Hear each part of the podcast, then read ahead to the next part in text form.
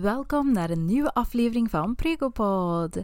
Vandaag um, is Safia bij ons geweest. Zij vertelt een beetje over um, haar geboorteverhalen, haar zwangerschapsverhalen. En um, wij hebben het over verschillende houdingen proberen en waarom het zo belangrijk is om te blijven bewegen en verschillende houdingen blijven proberen. Vaak zien we dat vrouwen denken: oh, liggend bevallen, dat is, dat is eigenlijk het enigste alternatief. Maar er zijn zoveel verschillende manieren. Je kunt echt. Uh, je kunt op je handen en knieën bevallen. Je kan Ehm, in een hurkende houding bevallen. Uh, je kan natuurlijk kan je ook liggend bevallen um, als je dat wilt. maar uh, er zijn zoveel verschillende uh, houdingen. Bij wijze van spreken kan, kan je echt op je hoofd gaan staan als dat je eh, aangenamer aanvoelt. Maar volg je lichaam. Um, en ja, hier hebben we het eigenlijk over. Uh, het is een super interessante uh, aflevering, dus stay tuned.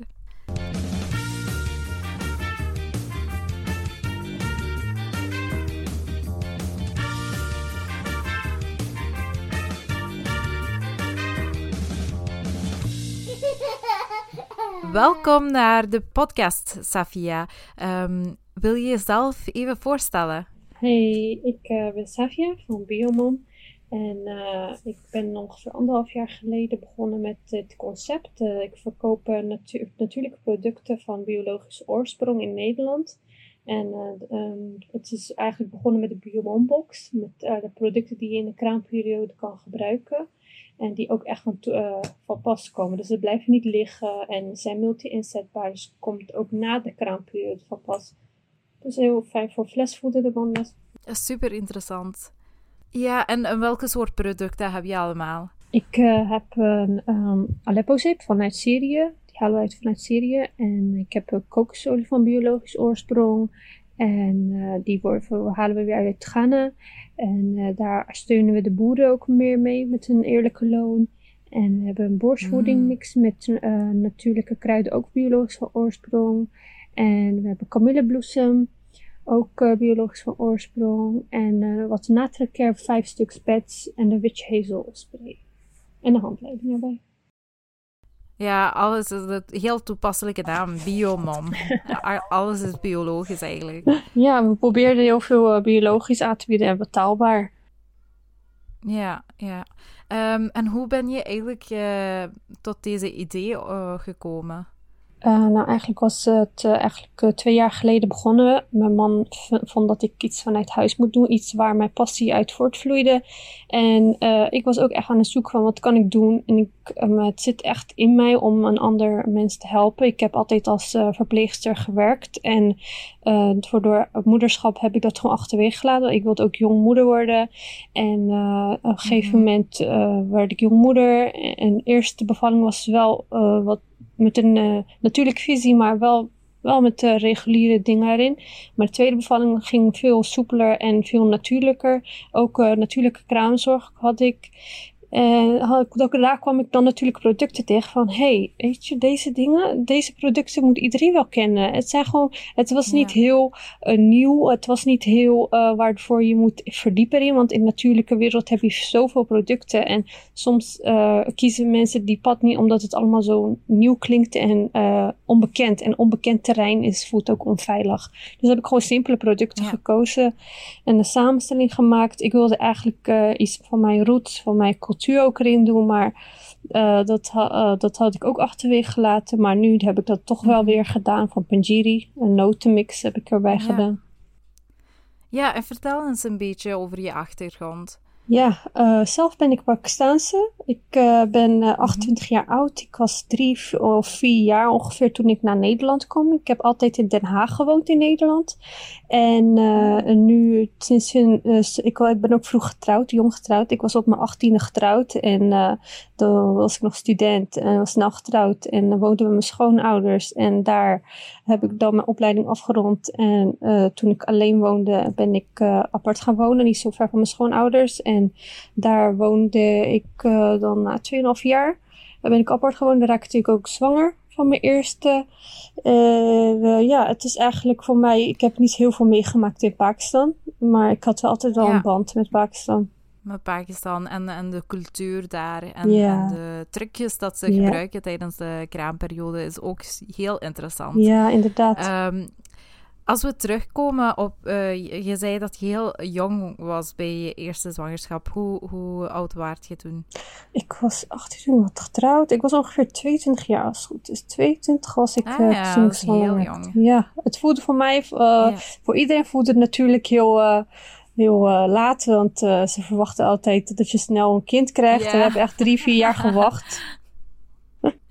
Dat is echt waar. Dat is echt lang voor iedereen. Van wow, ben je wel vruchtbaar nog? Eh, gaat dat wel goed? Ja, ik heb dat ook eens meegemaakt. Dat tien, tien maanden na, mm, na de trouw, zij een, uh, een zo typische Pakistaanse um, auntie, of uh, hoe moet ik dat zeggen? Ja, Zo een tante tegen mij van, ah, je moet je, moet je geen, uh, allee, je moet niet bezorgd zijn. Um, kindjes komen nog, maar na een jaar moet je dat wel, uh, wel gaan opzoeken. Misschien is er toch iets aan de hand. Oh. Ach. Inderdaad, heel ja. herkenbaar Ja, en, en je zwangerschap is toen uh, goed verlopen? Ja, toen, ik, was, uh, ik, ik had uh, toen niet echt heel veel kennis van het natuurlijk. Want ja, ik ben een soort van opgevoed met het reguliere, omdat ik ook in reguliere zorg werkte. Dus ik dacht, ja, ik ga aan de mm pil. En ja, pil is eigenlijk niet zo fijn als je vruchtbaar wil worden. Het, mijn moeder had me wel voor gewaarschuwd, maar ik dacht, ja, alles wat mijn moeder toen zei klonk voor mij als kwak, ja. kwaksalverij van cultureel, zal wel niet waar zijn. En toen heb ik ja. dat gewoon, de pil gewoon jaren geslikt en ook niet heel correct. Soms ging ik ook echt maanden doorslikken. En uh, uh, toen duurde het ook echt even wel een poos hoor. Toen ik zwanger raakte, niet zo lang natuurlijk. Maar ja, het duurde wel even. En uh, ja, toen raakte ik inmiddels zwanger. Zwangerschap ging goed. Gewoon standaard de eerste trimester wat misselijk. Tweede trimester ging goed. Derde trimester ging wat zwaarder. Maar ja, dat hoort allemaal bij. Ja, het hoort allemaal bij. Maar ja... Um, zo van die, die uh, zwangerschapskwaaltjes heb je dan vooral eh, heb je zo wat misselijkheid gehad in, in het begin? Ja, wel misselijkheid gehad. En mijn schoonmoeder en mijn moeder gaven ook van, van ja, na, vaak na drie maanden gaat het weg. En dat klopte. Want twaalf of twaalf mm weken ongeveer ja. te minder. En dan benaderde de bevalling of de, de uitgerekende datum. Hoe voelde je je toen? Want je was nog uh, heel jong. Was, voelde je daar klaar voor? Ja, nou, ik heb me wel ingelezen. Ik had de borstvoedingcursus gevolgd. Ik had de hypnobird boeken gelezen. Ik twijfelde om een hypnobird cursus te volgen. Maar ik, had, ik dacht dat ik wel genoeg uh, wist voor mezelf. En ik was wel voorbereid. Er was wel een onderliggende angst. Ik had blijkbaar ook onderliggende angst voor een keizersnede. Ik kreeg telkens dromen dat ik wakker werd met een, een kind in een conveuse. En ik lag daar op bed met de hmm. Verlamd. Dus ja, mijn man gaf eigenlijk van dat uh, je, volgens mij ben jij bang voor een keizersnede. En ja, dat was blijkbaar ook zo. Want ik wilde blijkbaar echt voelen vanaf het begin tot het eind. Het hele proces. Uh, en een keizersnede is toch wel van, uh, een, voelde voor mij een gap van uh, ja, je hebt hem gelijk op je. Dat is ook heel mooi. Maar ik was er bang voor, voor de band. Dat ik die band niet zou hebben. Ik weet niet. De, de angst gewoon. Het is een hele ingreep. -hmm. En je had het toen al door in de zwangerschap. Dat, uh, amai, oei. Ik, ik, uh, ik, viel, ik, ik, voel precies een, een soort angst voor wat er misschien gaat komen. Ja, ik uh, voelde de laatste trimester wel angst, want het is onbekend. Je bent nooit bevallen, je krijgt een pijn. Uh, dat mensen vertellen je over een pijn je zal krijgen. Je zal voelen alsof je moet poepen, dan komt de baby. En ja, dan, wat moet je erbij voorstellen? De persdrang. En natuurlijk, toen ik, toen ik ging bevallen, voelde ik een persdrang. En die hield ik dan tegen, want iedereen had het erover. Maar het voelde voor mij niet verlichtend. Het voelde voor mij zo onbekend en zo eng van, wat is dit voor oerkracht? Waar komt dit vandaan? Mm en uh, hoe startte de arbeid eigenlijk? Ja, uh, even nadenken, vijf jaar geleden. Nee, het was uh, yeah. begonnen met een paar dagen voorweeën. En uh, ik herinner... Een paar dagen? Ja, het was wel een paar dagen voorweeën. En bij de uh, 39 weken of 40 weken, ja, 39 en een half weken had ik een uh, controle. En toen ging ze even voelen. En ze zei, ja, ze ging toucheren. En ze zei, je hebt 1 of 2 centimeter ontsluiting. En voordat ik, uh, ze kunnen je strippen, zei ze. We kunnen dus de ontsluiting uh, bevorderen om de, bij de baarmoederspier, uh, baarmoederwand even opening maken. Uh, voordat ik al toestemming had gegeven, had ze al getoucheerd. Dus uh, ik dacht, oké, is goed. Uh, dus uh, het is al ja. gebeurd. En ja, toen, toen, eerste keer mama, je hebt, je hebt dat niet zo snel door. Nee, en toen begon allemaal. en die avond begon de voorweeën wat sterker te worden. Maar ik dacht, ja, hoort erbij. Ik ging op de yogabal zitten. Uh, nee, dat was bij de tweede. Was de tweede. De eerste keer had ik een yogabal. Toen ging de broertje van mijn man bellen van... Je haalt toch mijn yogabal? Uh, en toen zei hij, ja, zal ik het brengen? Maar ik zei... Uh, want hij, hij kon het ophalen ergens anders, want het lag niet bij hem. Ik zei, nee, laat maar. En mijn man was op werk. Hij zei, moet ik komen? Ik zei, ja, het is nog niet zo ver. ik, ik red ja. me wel. Maar toen ik de telefoon uitdeed en toen die stilte... En dat ik er alleen voor stond even, dan was het echt wel van... Wow, oké, okay, daar werd ik wel emotioneel van, het gaat echt beginnen. En uh, ik volgens mij gaat het echt beginnen. Toen begon alles, ja. weet je wel. Had je ehm, andere soort materialen mee? Of uh, ja, kwam je voorbereid naar je, naar je, je bevalling? Uh, dus die avond was het uh, begonnen en uh, in de avond ging ik dan ook alle behoudingen aannemen die ik als advies kreeg. Ging zoeken wat fijn voelde en er kwamen drie mhm. verloskundigen, nee twee. Eén kwam toucheren in het begin van de avond. Ze zei: Je hebt maar één centimeter, twee centimeter en het kan even duren. En dat voelde voor mij van: Oh, gaat het nog zo lang duren? En uh, ja. toen had ik uh, de bloem van Marion bij me. Die had ik in water gelegd. Ja. En had ik, begon ik daar slokjes van te drinken.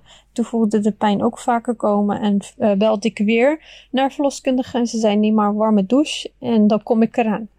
En dat was een hele andere verloskundige vergeleken met de eerste. Mm -hmm. Zij was uh, mm -hmm. veel holistisch qua visie en ik voelde gelijk een rustige band. Ze deed gelijk de lampen uit op, uh, op een dimlicht en uh, uh, ze zei echt, ging naast me zitten, ging ze me onderrug masseren en gewoon rustig meeademen. Ja. En dat was zo anders, zo anders sfeer. dacht oké. Okay, ja, dat doet echt een verschil, hè. Afhankelijk van wie naast je staat op dat moment, hè. Um, want ik was ook aan het denken, ja, na het toucheren, uh, dat is, en je hebt zoveel pijn, dat is niet echt wat je wilt horen. Van, uh, het gaat nog heel lang duren. Ja, ja. Of het ja. kan nog altijd heel lang duren. Ja, ja, inderdaad. Dus dat Klopt. doet ook niet zo goed met je psychologische toestand op dat moment. Klopt, inderdaad. Het voelde ja. niet fijn. En, en welke houdingen hebben ze dan zelf? Een paar verschillende houdingen um, uh, aanbevolen? Of uh, ja, ben je zelf op zoek gegaan van, ja, dit voelt juist beter aan? Ja, toen uh, na het douchen ging, ging, ze volgens mij weer voelen. Dat was die holistische. En zei ze, je hebt vijf of zes centimeter. En we kunnen kiezen om uh, nu naar het ziekenhuis te gaan. Of, en ik ga alvast bellen. Dat heeft ze, mijn man, die was daar tussen de weeën door al thuis gekomen. En die zag me daar uh, wee opvangen. Was het echt flabbergast van, oké, okay, wat moet ik doen? En uh, mijn vrouw staat daar. En ik zei toen tegen hem van, ga maar slapen. En uh, mm. hij, was, hij, hij wilde eigenlijk niet slapen, maar hij ging toch wel rusten. Ik zei, ik heb jou nodig straks. Als jij ook moe bent dan, en ik ook moe, dan schiet het niet op. Dus toen ging hij slapen en hebben we hem daarna wakker gemaakt. En dan ging ik me aankleden en we naar het ziekenhuis gegaan. Naar een geboortecentrum. En daar heb ik dan, uh, zag ik een bad. Dus daar ging ik ook zitten. Gewoon een normale regulier bad, geen bevalbad. En dus ging ik mm. zitten en daar verticaal zitten. En dat was een hel. Want ik, ik kreeg, ik, ik, kon me, ik, ik had overal gelezen van badsbevalling is geweldig en het is goed. Maar een normale ja. bad, ik, ik voelde me zo alsof ik claustrofobisch werd. Het was zo ongemakkelijk. Mm was zo benauwd, ja. was zo klein. Mm, had je die gevoelens verwacht? Of, uh, nee, was dat, dat was allemaal nieuw. En daarna ging ik op de douchestoel en dan kwam mijn kraamverzorgster even met de warme douchestraal uh, op mijn buik. En dan was het ook even wennen van oké, okay, ik ben naakt en ik ken deze vrouw niet. Uh, maar voor hun is het natuurlijk mm. normaal. Dus allemaal verschillende ja. dingen gingen door mijn hoofd, maar dat had niet gehoeven. Uh, en toen ging ik uh, op, uh, toen kwam de verloskundige die in het begin kwam. En die heeft dan weer getoucheerd. Die zei, je bent 7, 8 centimeter, blijf maar liggen. En toen begon het allemaal. En toen ging ik lachgas nemen. En ik lag plat op bed. En toen kwam een weeënstorm. En dan ging ik helemaal kronkelen als een slang. Ik hield me zo gespannen in die weeënstorm. Mm. Ik was niet ontspannen.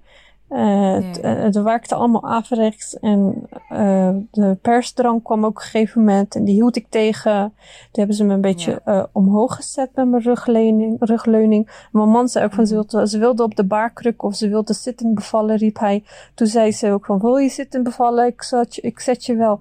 Maar ik zei, ik knikte nee, want ik had geen kracht. Ik was helemaal suf van de lachgas. En uh, het, duurde een uur of vijftig minuten om te persen. En zei ze ook van, nee, dit is shit. Savia, het schiet niet op. Je, het was, je bent zo strak beneden. Het is uh, allemaal nieuw voor jou. Uh, lekker motiverend, dacht ik. Maar ik ging ervoor en lukte niet. Ik wilde geen ingrepen, zolang niet nodig was. Maar het hartje daalde een beetje bij de geboortekanaal. En wilde ze een knip zetten. Ze had al verdoving gezet. En de knip wilde ze zetten. Ik zei, wacht, er komt nog een wee aan wacht na de week. En uh, toen die week kwam, uh, ging ik natuurlijk ook een beetje meepersen. En daar kwam ze dan. ah ja, amai. Dus je hebt dat kunnen vermijden. Ja, ik, vaak genoeg was het gewoon geluk. Ik had helemaal niet verwacht dat het daarmee zou lukken. Met die laatste week. Ja. Oh, super. Dat, dat is ook niet gemakkelijk op, ja, allee, in dat situatie om te communiceren van nee, ik wil liever in deze positie eh, blijven liggen of juist een andere positie aannemen. Dat kun je op dat moment niet zo gemakkelijk uh, ja, doorgeven of duidelijk maken. Hè? Nee, inderdaad. Uh, dus na heel lang persen had je uiteindelijk je, je meisje uh, in je armen. Hoe voelde je toen? Ja. Nou, ik heb als een koe gehuild. Ik ging echt zo huilen van, oh, ik had er niet voor. Ik dacht, ik ga romantisch huilen, maar nee hoor. Uh, mijn man huilde mee. We zaten echt allemaal in elkaars armen te huilen van, ach, daar is ze eindelijk. En het was opeens hectisch. En maar het was zo'n opluchting. Je eerste kind, je bent gelijk verliefd. Uh, uh, ja, het hoeft niet altijd, maar voelde van mij echt van nieuw wonder en wezen. Gewoon van mij. Uh, het leven, het is echt heel mooi. Je, bent, je hebt nooit een kind gehad. Dat gevoel is zo mooi.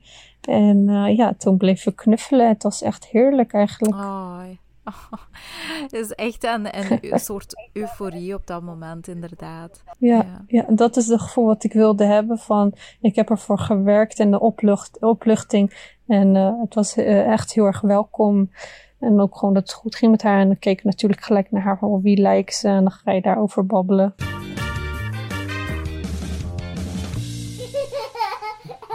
En dan daarna hebben jullie beslist om, om uh, uh, opnieuw zwanger te worden, had je toen al een beeld van, ah, dit wil ik toch iets anders doen? Of ja, ja, Mijn, mijn zwangerschap uh, wil ik precies ja, op, een, op een andere manier beleven? Of.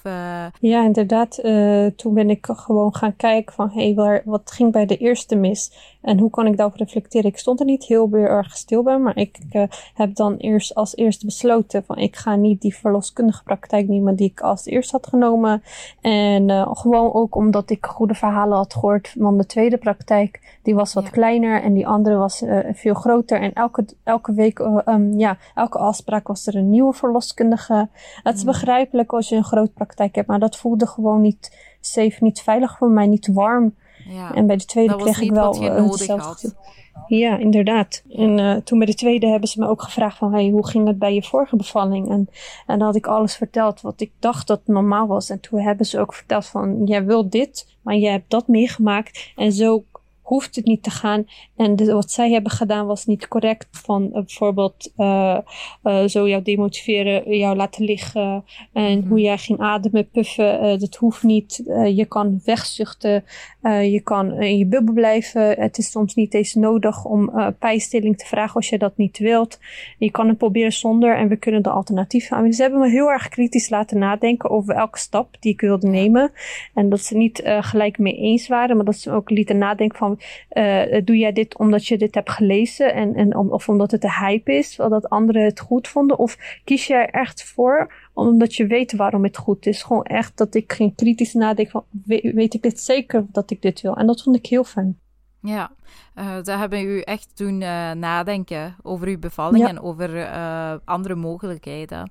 Ja, dus, inderdaad. Dus, was die zwangerschap dan even goed verlopen? Ja, die was natuurlijk sneller. En ik had liever een ander verloskundige die ik via Facebook kende. Maar ja, je hebt geen zekerheid dat je die zou krijgen. Ik kreeg een ander verloskundige die ik weinig had gezien op de praktijk. Dus toen kreeg ik weer flashback van, oh no, iemand mhm. die ik niet ken en, en onbekend is. En ik ken haar niet zo goed. Maar ze was zo rustig en zo lief. En het was, het was gewoon voorbestemd. En ze was ook rustig begonnen. Ze komt thuis. Ik was op de yogabal. En ze had toen gevoeld uh, in mijn kamer. Ging ze meenemen, slaapkamer. Voelde ze dat ik vier of vijf centimeter had. En uh, ze gaf me aan ook van... Uh, het is je tweede kind. Het kan snel gaan. We kunnen thuis blijven. Maar we kunnen ook nu naar het geboortecentrum gaan. Wat jij wil. En ik had voor de tweede gekozen omdat mij dan mijn eerste niet erbij zou zijn. Want die, bij mijn eerste ging, uh, bij de tweede bevalling was mijn dochter de oudste erbij. En die wilde ook mhm. natuurlijk aandacht. En dat werkte een beetje uh, afleidend, een beetje mhm. zwaarder. Ja. En daarna heeft me, uh, ging naar het geboortecentrum. En daar heeft ze me helemaal gewoon gelaten in mijn bubbel. En ze zei, ik uh, had ook natuurlijk gelezen dat ik een hypnobeurtachtige cursus, uh, uh, nou, hypnobeurtachtige bevalling wilde. En mm ze liet me in mijn bubbel. En ze, ze liet me helemaal met rust. En ze zei ook van, ik ga je niet toucheren meer. Ik laat je in je bubbel. En ik zei, als het echt nodig is, dan mag het gewoon hoor. Het is niet, en ze zei, nee, nee, ga gewoon je bubbel laten. We gaan je lichaam volgen. Ik doe niks. En toen ze dat zei, dacht ik van, dat was echt nieuw voor mij. Van, ik ga het aan jouw lichaam overlaten en ik ga niks doen. Dat voelde voor mij van, jij moet wel wat doen. Ik ben gewend dat de deskundige wat doet. En jij moet mij begeleiden, dacht ik, zoals mijn eerste bevalling. Maar nee, het is omgekeerd. Zij, uh, zij volgt mij. en zij volgt mijn lichaam. En zij ondersteunt mij. Zij verneemt ja. het niet over. Ja, je hebt helemaal gelijk. En, en gewoon die aanwezigheid van ik, ik zie je, ik ben hier als je me nodig hebt. Um, maar anders, ja, anders uh, blijf ik hier in mijn hoekje en je roept maar als je me nodig hebt. Zo. Ja, um, ja. Dat doet ook heel veel. Um, en ook dat, dat bubbel, de juiste hormonen komen op gang. En uh, ja. dat leidt natuurlijk tot een uh, vlottere bevalling. Um, ja, heb je deze keer um, andere houdingen geprobeerd? Of uh, had, had je zelf een idee van, oh, ik ga deze keer niet echt uh, blijven liggen? Nee, ik had echt het gevoel van, ik blijf rechtop. En ik wil een bevalblad, een bevalbad. En uh, die was aanwezig. Die hebben ze gelijk opgezet toen ik daar aankwam. Dat ging heel snel. Uh, bij de eerste werd, werden mijn vliezen kunstmatig gebroken. En bij mijn tweede ging het vanzelf. Toen riep ze ook gelijk van, uh, het kan nu heel snel gaan. Ik ga je man halen en je mag nu in de bevalbad. En toen ik daar in de bad kwam, voelde het zo lekker warm, zo ontspannend voor mijn buik. Alles werd zo uh, zenachtig en ik ging gewoon aan de bad, badrand hangen en ik bleef rechtop. Uh, ja, ik was dus uh, op mijn knieën gaan zitten en met mijn uh, ja, met mijn romp tegen de badrand aan. En mijn mhm. hoofd leunend ook op de badrand. Dus ik was verticaal. Ik bleef verticaal. En uh, het, het viel heel veel reus mee. Ik voelde de persdrang en ik voelde de oerkracht komen. Maar zoals iedereen het altijd zei, het voelt dan verlichtend. Dat voelde ik. Het voelde niet meer zo eng, waar ik mhm. bang voor was. Het voelde zo fijn. Alles heb ik gewoon rechtop blijven doen en verticaal. En ik wilde rechtop blijven. Uh, wat er ook zou gebeuren, ik wilde niet weer gaan liggen. Dat was echt een hel. Ja, en, en nu herkende je ook uh, alle stapjes zo. Je wist, nu is dat uh, oerkracht. Um, ja. En ik, ik, weet wat persweeën zijn. Ik hoef daar niet bang voor te zijn. Dat Inderdaad. doet ook je ook heel veel. Uh, dus uh, ja, vorige keer uh, moest je persen voor 50 minuten. En deze keer, hoe lang heb je dan geperst? 10 minuten met succes. Toen was het gelijk ah, goed. Ze, was, ja, ze was, de verloskundige zei, voel je al persdrang, zei ze tussendoor. Toen zei ik, ja, ik voel het. Toen zei ze gelijk van, je mag zachtjes meepersen. ik dacht, oké, mag dat? We gaan jouw lichaam volgen. Uh, ja. jouw lichaam weet heel goed wat ze moet doen. En mhm. toen sloot ik mijn ogen en uh, had ik mijn ogen gesloten en uh, ging ik gewoon mijn lichaam volgen. En had ik ook de J-ademhaling in mijn hoofd. Van je gaat met de J-beweging meezuchten. Dat leek mm allemaal leuk en aardig. Maar die persdrang, tweeënstormen was niet meer als een J meer. En, uh, en heb ik wel uh, geprobeerd weg te zuchten. Maar ik ging meer puffen en toen raakte ik uh, de controle kwijt. Maar ik probeerde me niet lichtelijk in paniek te raken. Ik ja. riep wel dat het echt pijn deed. Ik voelde de ring of fire. En het zou het op dat moment ook goed kunnen gaan. Als ik, mocht ik ooit begunstigd zijn met de derde, dan wil ik controle hebben bij de ring of fire. Want toen ging ik gewoon helemaal volop doorpersen. En ja. ben ik ook uitgescheurd.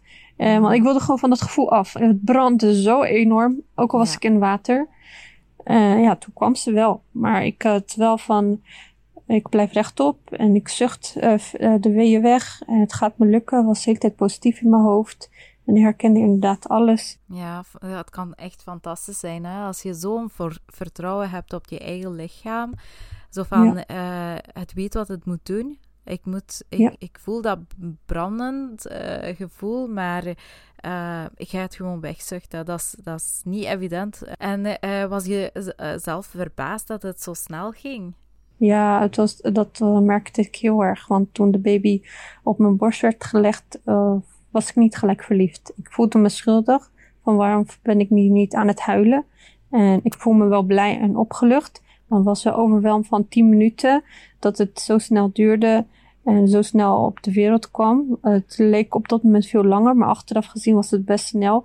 Alles was zo snel gegaan. Ik was 9 uur met de weeën begonnen en 11 uur was ik bevallen. Uh, dus het was echt uh, in één keer gaan. En uh, achteraf moest ik echt een plekje geven van oké, zij is van mij en ze hoort nu erbij. En ik hou van haar, maar ik, ik ben niet helemaal verliefd. Het was heel prachtig, als daar lag het niet aan. En dan heb je die stomme hormonen die het erger maken van, ja, je bent, uh, je bent niet gelijk verliefd op haar. Terwijl mijn man wel ging huilen en ik van, zelfs hij huilde, waarom huilde jij niet? En dat hoeft allemaal niet. Dat nee. kan gewoon. En, en, na een paar dagen was ik gewoon enorm verliefd en zag ja. ik haar en dan heb ik gewoon volop, ja. volop van haar geknuffeld en zo. En dit is ook een soort taboe hè, voor mensen. Dus iedereen zegt uh, altijd, ja, ik werd meteen verliefd en uh, voelde meteen zo en, en, en liefde voor, uh, yeah. voor deze, ja, deze baby.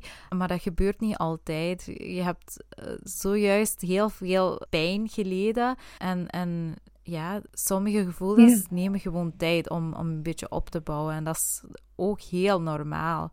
Dus eigenlijk heb je nu, eh, ik moet wel zeggen, een tweede baby um, komt veel sneller omdat de weg zo een beetje gemaakt is door de eerste baby.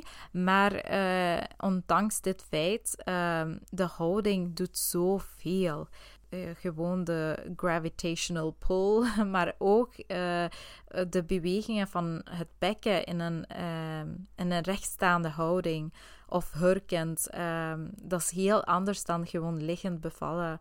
Ehm, waar die staartbeen ook in de weg zit, waar je uh, heupen niet vrij kan bewegen. Je beseft echt hoe belangrijk dat het is om, om een uh, om verschillende houdingen te proberen. Want hier in België is dat vaak zo dat uh, in de ziekenhuizen wordt uh, een liggende houding aanbevolen. Zo van, mm. je mag op je rug gaan liggen en wij gaan proberen te persen. Nee, ja, hier moet niks. Uh, uh, de vrouwen moeten hun rechten wel kennen. En die vrouwen die het weten, doen het niet. En ze geven gelijk wel de vrijheid. En gelukkig gaan ze wel mee, in. Maar als zodra een beetje uh, medische interventie bij komt spelen. Of de gynaecoloog komt, die is vaak medischer. dan is het gelijk, ja, even plat liggen. En we nemen het over. Alles wordt meester. Meer, meer mensen om je bed. En daar gaat je bubbel eigenlijk. En dan vrouwen denken dat het hoort. Sommige vrouwen denken ook gewoon, het hoort zo. Je moet op je rug. Ja, dat is wat we zien hè, in de series en op de films.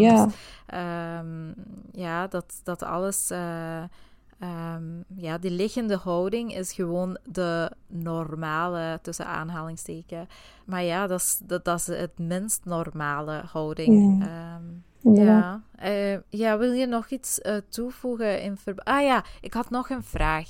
Ja. Um, nu, in Nederland uh, beval je ook... Um, um, allee, je hebt de mogelijkheid... Hier in België bestaat ook de mogelijkheid om thuis te bevallen. Maar ja. daar in Nederland gebeurt dat veel vaker. Waarom heb jij eigenlijk voor een, een geboortecentra gekozen? Ja, ik wilde eigenlijk gewoon uh, lekker thuis bevallen. Maar ik zie mezelf, toen zag ik mezelf echt als een hippie. En mijn man van, ja, hij is tussenin. Hij, hij begrijpt mij en, en waarom ik uh, thuis wil bevallen. Hij begrijpt waarom ik natuurlijk uh, passen zet. En hij staat ook wel achter als ik het uitleg. Maar het is die mannelijke angst van, ik zie niet, hij is heel kalm. Maar ik merk dat het gewoon voor elk man is natuurlijk stressvol als er iets gebeurt. Mocht iets gebeuren thuis, dan zag hij het echt niet zitten van we moeten rennen nu naar de auto en we moeten ambulance roepen. Dat is veel te veel voor hem. Hij gaf ook aan van uh, ik ben al dan aan het stressen en het wordt dan te veel voor mij om dan uh, te gaan haasten. En terwijl ik had gewoon vertrouwen in mijn lichaam en hij zag het ook niet zitten van als het de oerkreet zou komen dat de buren het zouden horen en de rommel. Wel gewoon typisch. Ik dacht, ach ja, en om, om gewoon hem uh, samenwerken. En uh, ik wilde ook gewoon dat hij zich goed voelde tijdens de bevalling. En veilig voelde op zijn gemak. Dat hij ook mij volledig kon steunen in plaats van... Die, want ik ben al in mijn zen. Ik heb andere dingen aan mijn hoofd tijdens de bevalling. Ik denk daar echt niet aan. Maar hij is bij bewustzijn. En hij de, uh, kan misschien wellicht aan andere dingen denken. En ja, misschien zou hij dan ook vergeten. Maar ik had er geen problemen mee van, weet je, we gaan gewoon lekker naar het geboortecentrum.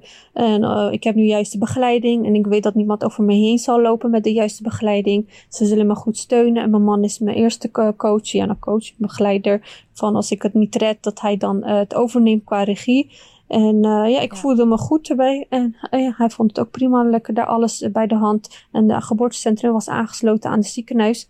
Dus hij voelde dan helemaal veilig. Maar mocht er iets gebeuren, dan zijn we in goede handen. Terwijl thuis dat ook een soort dat snap ik helemaal. Weet je, jullie krijgen allebei een kind. Hè? Het is ja, niet uh, alleen dat, dat jij moet beslissen waar uh, jij je op je gemak voelt, maar ook dat, uh, dat hij op zijn gemak is. Hè? Ja, um, daarom. En dat is een heel mooie compromis. Dat het niet echt ziek... Allee, het is niet een klinische um, omgeving. Een geboortecentra kan ook heel aangenaam voelen. Allee, het is ook heel aangenaam. En zeker, ik herken dat zo de, de, je, je, bent even weg.